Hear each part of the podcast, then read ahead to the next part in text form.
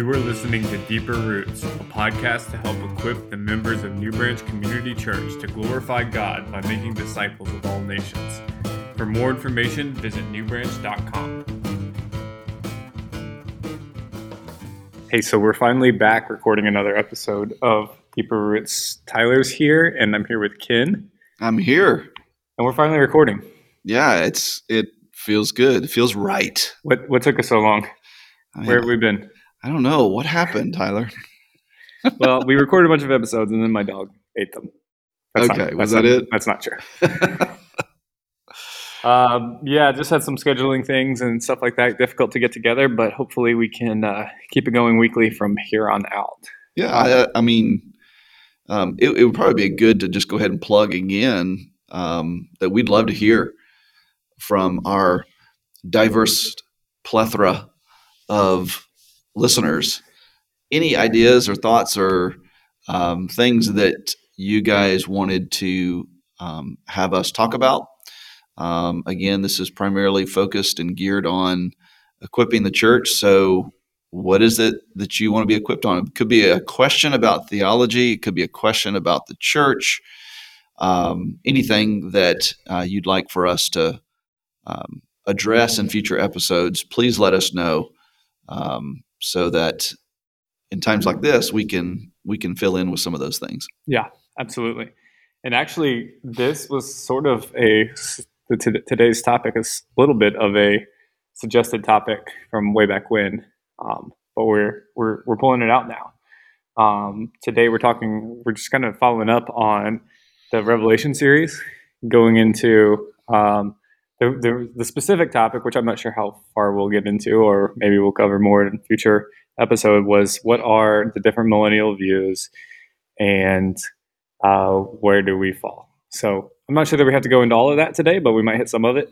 Uh, Sure. but but more specifically, I want to kind of talk about where at this point nine chapters in, right? Nine chapters in. Correct. At this point in the recording of this episode, we're nine chapters in. Yes, and then chapter ten this weekend. Are you doing all of chapter ten this weekend? Uh, yes. Chapter 10 is only 11 verses. So, Lord willing, we'll be covering all of that.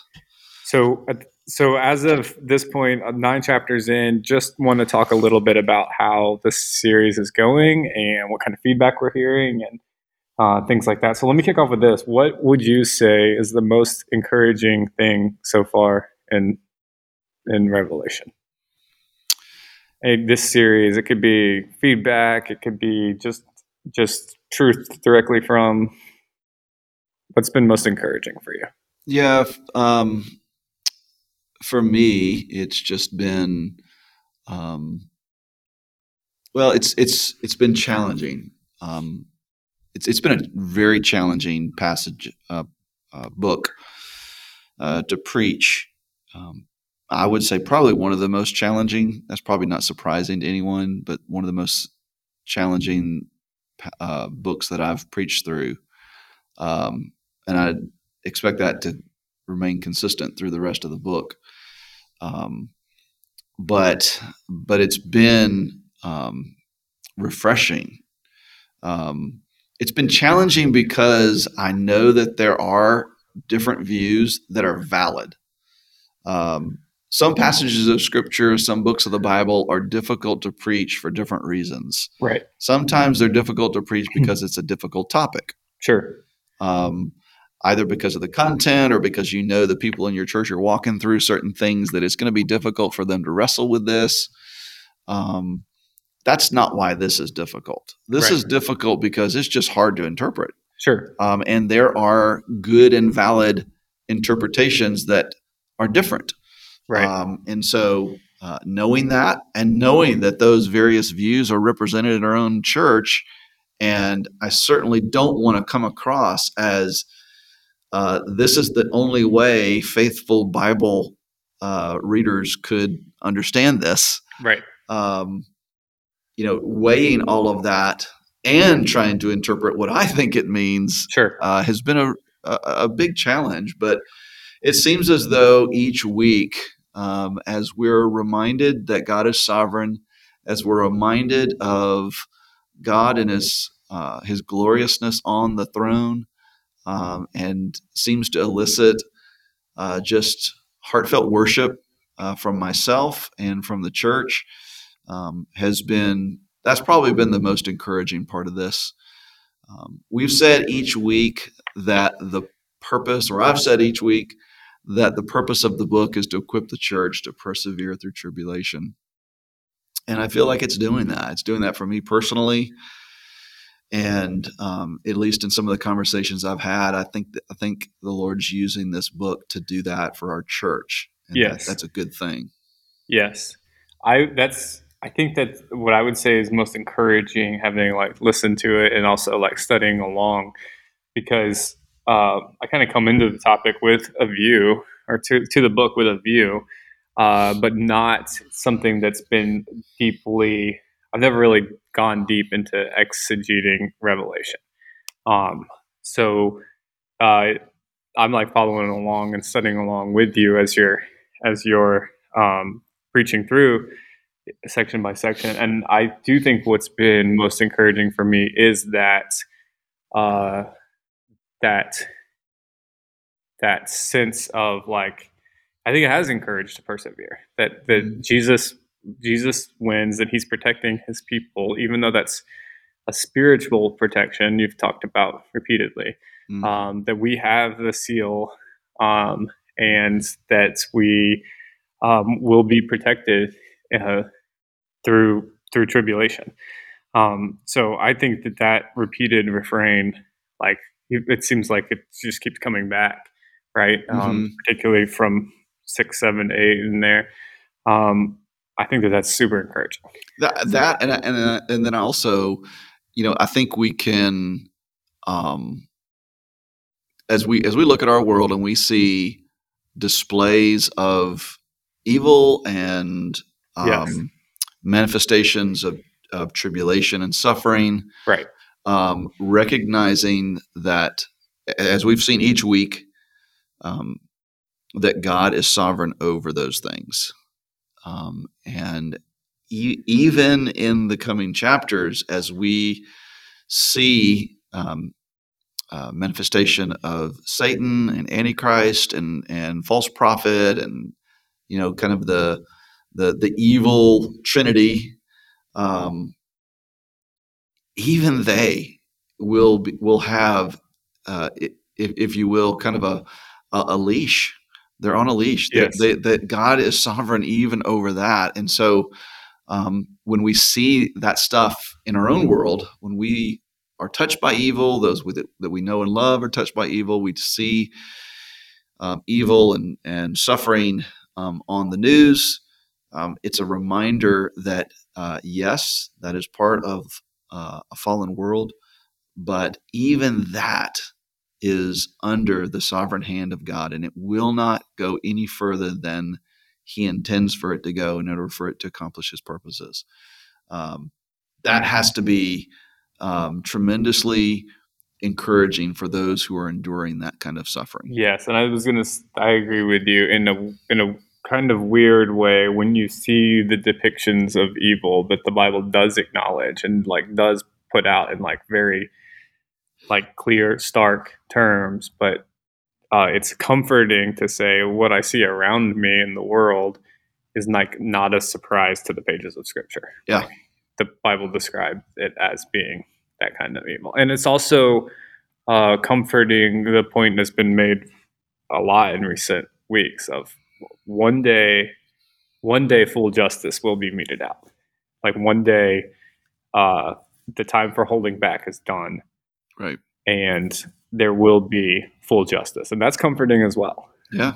Um. And so, yeah, I think I I'm really enjoying I'm really enjoying the the series through Revelation so far. What kind of uh, what kind of feedback are you getting from folks? Um, I'm not getting a ton of feedback. Uh, uh, I've gotten some feedback uh, that says, you know, well, what about the rapture? When does the rapture happen? Um, you know, it, and I think a lot of the questions that have come my way have come through. I've recognized, okay, they're coming to this study that we're doing through Revelation with their own um, preconceived ideas and Right. and and kind of a a pattern of approaching this that they've been taught or exposed to, and perhaps some of what we're walking through is challenging some of that, Sure.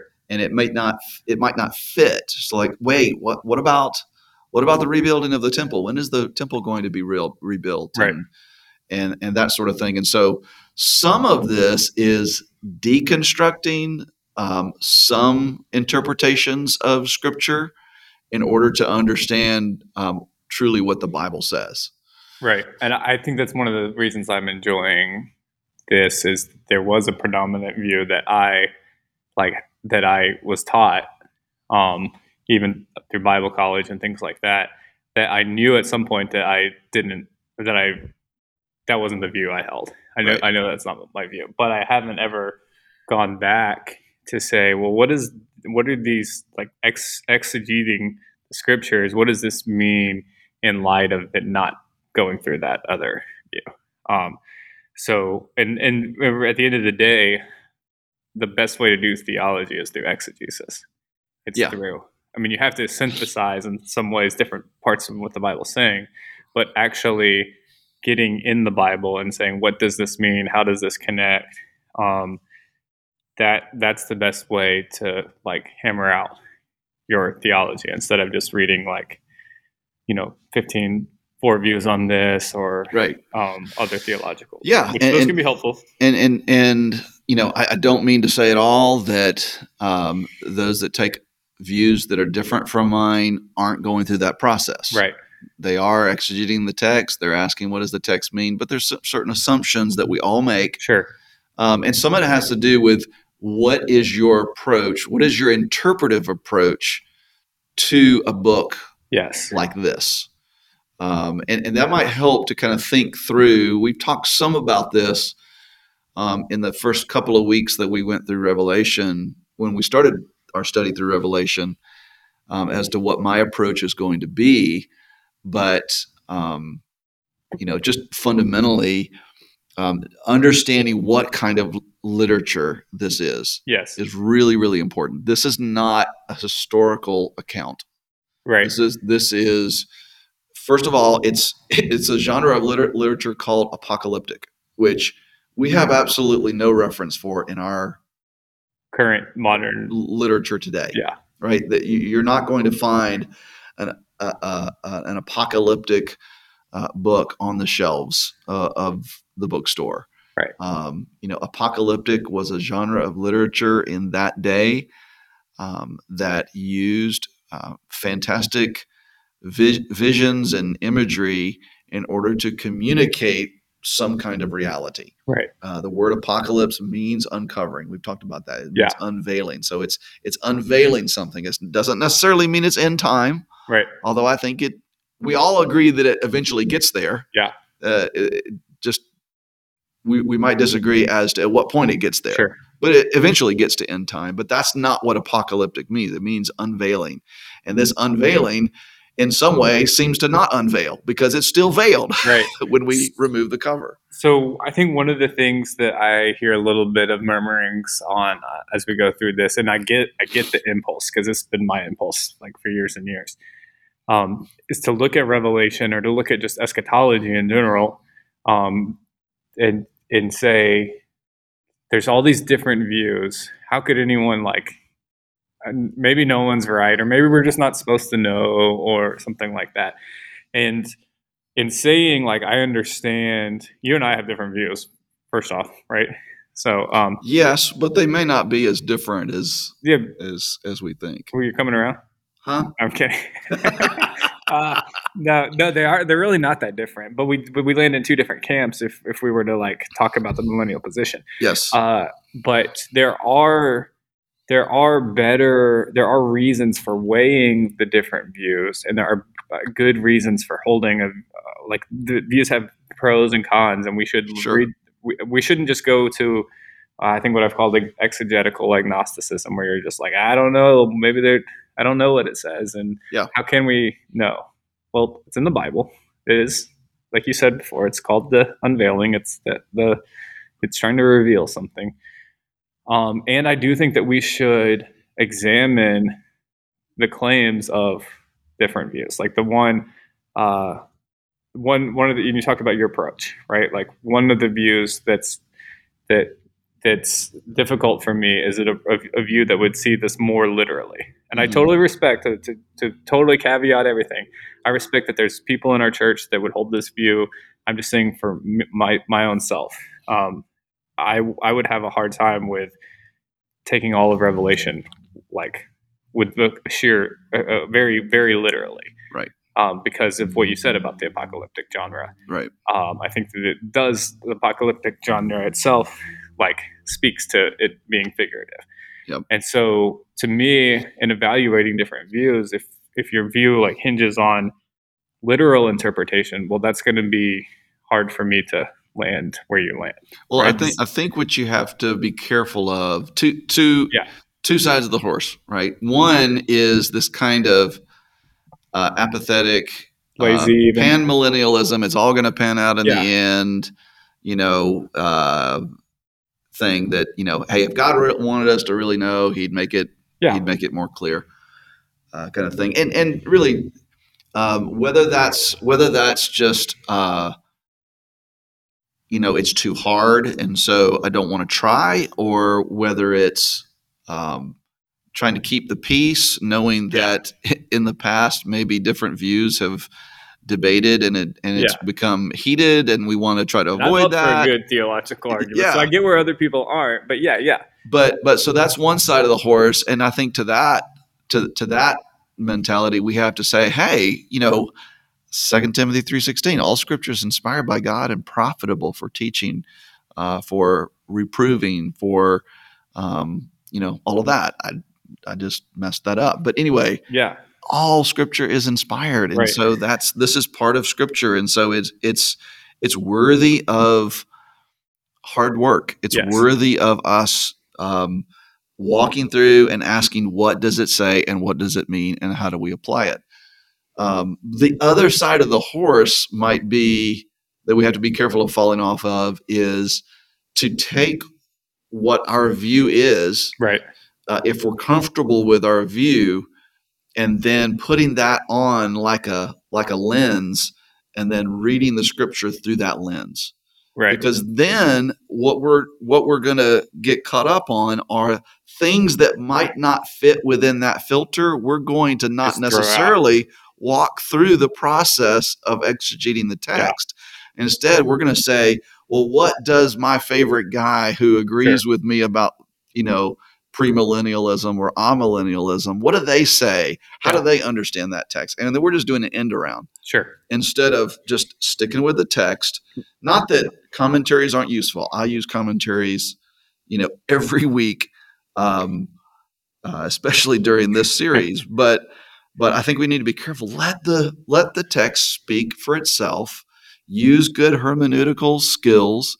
It's apocalyptic. It's also a letter. yeah, It's also a letter. So that means that it that it had an author Mhm. who who was in a particular setting at a particular time, and it was written to a particular people right, at a particular time to tell them something. to tell them something. And so you have to understand what that context was, what they were going through, Yeah. who those people were. So you you have to use all those hermeneutical skills in order to understand what the text says. And I think we got to be careful about taking our view and saying, well, it's got to fit within that somehow, Yes. and just hammering it back into what we already come to the text with. Yes, and I think that uh, I think what I'm like encouraging would encourage people to do is like do some of the hard work to figure out what it means. Like even if Yeah. you're like taking some notes to figure out what you need to study later or something like that, because it is, I mean, it's it's very difficult to to to figure out. Um, I do some of that hard work, and we talked about before in our first episode on this, like the amount of Old Testament, like Yeah. uh, I was I can't remember chapter seven or something like that. Like you're gonna you're gonna be in Zechariah, you're gonna be in Mm-hmm. Daniel, you're and then and it's like every line he's making a different allusion to a different Old Testament thing, um, and so the amount of Old Testament that you have to like go back and say, okay, I'm just trying to figure out what this section of Revelation means. But in order to figure out what this section of Revelation means, I have to figure out what this section of Zechariah means, and so on and so on. Which is Yeah. the work that you do for us as a church. Yeah, and a lot of that doesn't doesn't come out Yeah. in the sermon. Like like this past week in Revelation nine, in talking about this swarm of locusts. I mean, that's that's Joel, Joel the prophet. Mhm. You know, second chapter um, talks about this the swarm of locusts. Now, in that setting, he's talking about literal locusts. You know, before the coming great day of the Lord, which is the final judgment. Um, so I don't. It, it wasn't. I don't think it was talking about the same swarm, but that's that has to play into knowing that John is very familiar with Joel chapter 2. He's very familiar with the prophet Joel. That helps him to kind of formulate what he's seen, what Jesus is showing him to be able to communicate it to the churches. Yeah. Um, that's the background. That Old Testament stuff is critical. We'll continue to see that each and every week. And I mean, it's just. I, I think you said before, maybe more so than any other book of the New Testament, just drenched in Old Testament allusions, yeah, Old Testament allusions, not necessarily um, quotations, quotations. You're not going to see many of that at, at all. Um, but man, it drips with Old Testament allusions. The background of so many of these apocalyptic visions and fantastic images that we see um, come straight out of the, the Old Testament background that John would have been very familiar and with. many of them from the apocalyptic books of the Old Testament. yeah, yeah, And then you absolutely. Daniel, out- You're still in the same boat of having to figure out how to That's interpret right. apocalyptic literature. Yeah. So, um, yeah, the what do you you mentioned it's been difficult. Uh, we I think you said before, like you even before you said it was going to be a lot of Old Testament. Mm. Um, it's dealing with a lot of figurative language. Uh, what resources have been most helpful to you as you've gone through this? yeah, Now, so before you answer that, would would you say the study time for this has been more than your normal sermon prep? Oh, absolutely. Yeah, I I put in more time um, into uh, into this this the study week to week. Uh, I don't know hour wise how much more, but yeah, it's it's been a, a significantly larger investment of time week after week than uh, some of the more recent Yeah. series that we've been in. Because you have to do just uh, for people that aren't familiar with the preaching and the sermon writing thing, you have to figure out what it means, and then you can start the work of writing. Yeah. Your sermon and Yeah. how you're going to explain it to people. So you have to do a significant amount of, of Well, and, and, and and, then figure out what it means, and then you can start really actually writing a sermon. Yeah. So so I, I'm doing I'm walking through the interpretive process, which is what I typically do with. I mean, that's that's what I do with any series. Um, I'll, I'll do the, the the grammar work, read through it, do the grammar work, um, look at words, understand what the words mean, uh, look at cross references, look at it in context. Um, you know, start to try to piece together what I think it means. Um, but then typically when I'm done with that, I'll go back and I'll read a commentary or two to see if I've missed anything or to see if I've come up with something that's new that nobody else has thought of in 2000 years, which probably means that it's, It's I'm, I'm off. I'm Yeah. wrong. Um, the challenge here has been since there are multiple valid views of this, I read multiple valid commentaries that are from different perspectives um, in order to help me get a, a broad picture of what other people say about this text. Um, and so I've often found myself, oh, I was way off there. So I think in uh, D.A. Carson like wrote the book New Testament commentary survey survey or whatever, where he's just telling you the best commentaries on each. I think when it gets to Revelation, his his like suggestions about Revelation begins with on the writing of commentaries about Revelation, there is no end, or something like that. Like that's Yeah. what he says first. Is Yeah. like there's no end to the amount of commentaries that have been written on Revelation. So yeah, that I- being said, what are your what have been the most helpful ones for you so far?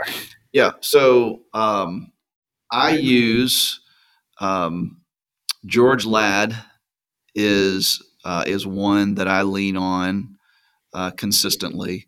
Um, he has both a commentary as well as several other books that he's written on um, eschatology that uh, that speak about a lot of the stuff that we're encountering, and so um, he approaches that from a historical premillennial standpoint. Maybe we can talk about that in just a minute. Maybe next uh, episode. yeah, maybe so. Um, so George Ladd is one of them. Uh, G.K. Beale um, has wrote written a fantastic commentary. Um, in fact, I've had his commentary on Revelation, his complete and unabridged commentary. Uh, you were so kind as to remind me that he came out with a, a shorter commentary. Um, and so I purchased his shorter commentary. His shorter commentary is 560 pages long. You purchased that? I, I did. Nah, this is this is something. Are you, or you borrowed mine? I permanently borrowed from you and then bought bought you a copy of your own since I had written all in this. Now one. we're jogging the memory. So, um, so G.K. Beale um, approaches it from an amillennial perspective, and so that's been a a really good balance uh, to George Ladd. Um, I also use Scott Duvall's uh, Teach the Text commentary series on Revelation, and he does a really good job of um, not just not just uh, you know as all commentaries do. Um, uh, what does it say? But how do we teach this? How, how do we communicate these messages, and and what are some helpful ways to illustrate the text and that sort of thing? Um, Tom Schreiner, I've mentioned him a few times. Um, he's been super helpful because he uh, he's been a, a, bit of a, um, a chameleon when it comes to his understanding of Revelation. Tom Schreiner is an incredibly brilliant Bible scholar, um, and he has flip flopped between amillennialism and historic premillennialism over the years. Um, I, I have his commentary, um, his ESV expository commentary on Revelation, which um, I think at that point when he was writing that, it was from an amillennial uh, perspective. Uh, but he's very balanced um, in, in how he approaches yeah. that. I also listened to uh, D.A. Carson did a series of lectures at, I think it's Trinity. I think it was at Trinity. Trinity uh, Seminary. Um, Trinity, Trinity Evangelical Divinity um, School. Divinity School. Yes. Um, and so those are online. You can look them up. Uh, you can Google them on YouTube, and, and they're on the seminary website as well. But anyway, audio lectures that um, I don't listen to them every week, but they've been helpful as well. Yeah, I think I'm I'm following along with Beale, the shorter version, uh, unless you know like Greek, there's no reason to buy the longer version. The shorter version's like it's up to like 35 bucks now. I think it used to be like 25 bucks, but uh, the the longer version is like 1,200 pages and is like 75 dollars. Yeah. And unless you're like unless you know Greek, you don't need the longer version. I've used it a few times just to get uh, a little bit deeper yeah. on some things that I wasn't clear clear on. But his shorter his shorter commentary, which is by far not short, right, um, has has been has been very. very but but for helpful. our average member following along, like uh, I, I'd say the Beale shorter. It's like you know right now on Amazon it's thirty five dollars, and then the Ladd, uh, I think it's like the Ladd one is like twenty four dollars. The just the commentary on Revelation. Yeah. Uh, I think those two. The Schreiner one, I would say, would be is super helpful as well, except that you have to buy it together to a set with Hebrews through Revelation. Yeah. So then the ESV expository expository commentary. But right. I mean, I'm sure the rest of that that stuff is probably good as well. Yeah. it's not a standalone thing to sure to do. So um, yeah, uh, real quick because we are getting we're getting up there with time what would you say as far as people looking ahead studying getting the most out of this? Like what would be your advice if someone's going to spend some time studying along? What would be your advice on like the most helpful things for them to, to study as we as we move forward? What lies ahead and, and all of that? Yeah um, it, it depends on how much time you want to put into it. Um, if you're really if you're really into this study and you you really want to follow along at a at a deeper level, I would say do what you just suggested and and get one or two of those commentaries we just talked about, um, and read along with us in the text as well as you know what those commentaries say uh, to kind of fill out you know, Yeah. what we're covering each week. Um, but If you're just sticking with just the text, like, and you want to read ahead and just do a Bible study, maybe with a little study Bible or something like that, like, what are the things that would be most helpful? Yeah, I would say just read the text each week. Yeah. Um, and um, perhaps, you know, if you've been keeping notes, uh, refresh your memory. Um, I've had to do that each week. It's like, wait a second, where are we? Yeah. Um, what what happened? Uh, what were those seals again? Uh, Right. What was going on with that? Um, so keep those keep those notes handy, um, and ask yourself each week what is what is the text saying? What does the text mean? And how is it that we're we're to apply that? Keep the keep the purpose of the book at central in your mind um, to be able to ask how is this this understanding that I'm walking away from this passage, how is this going to help me and our church to be equipped to persevere through tribulation? Yeah. And maybe this is a conversation, maybe this is a question that's open ended and not good to ask at the plus 30 minute mark. But do you see, I think you do, based on comments you've made in sermons, you see Revelation like recapitulating and telling some of the same story over and over again? Um, partially, It- but but not just saying the same thing, but progressing as well. yes.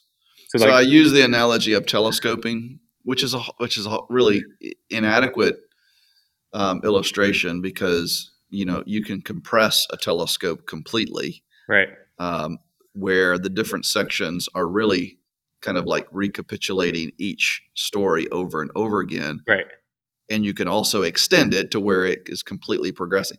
I think it does both. I, I think there are aspects of the trumpets that we see repeated in the seals. yeah, Um, and I think there are aspects of the trumpet that go beyond what we see in the seals. and it, and it's progressing the, the the narrative along. Or. Absolutely, I, I, I- see I both think- of those. I think that the reason I bring that up at the plus 30 minute mark when we're talking about how someone can study and whatever, I think that taking time to look at that and saying, well, is this, because it's not, I, I think it's not, let me say, for me, looking at it, it's not strictly chronological. Um, so I think taking some time to say, okay, when is it, when is it recapitulating? When is it going back? Um, or is this is this same thing that it's talking about here in front of me in this chapter something that it's already talked about in another chapter or will talk about in a future chapter? I think those kinds of connections, I think uh, that would also help with as people study along. So Yeah.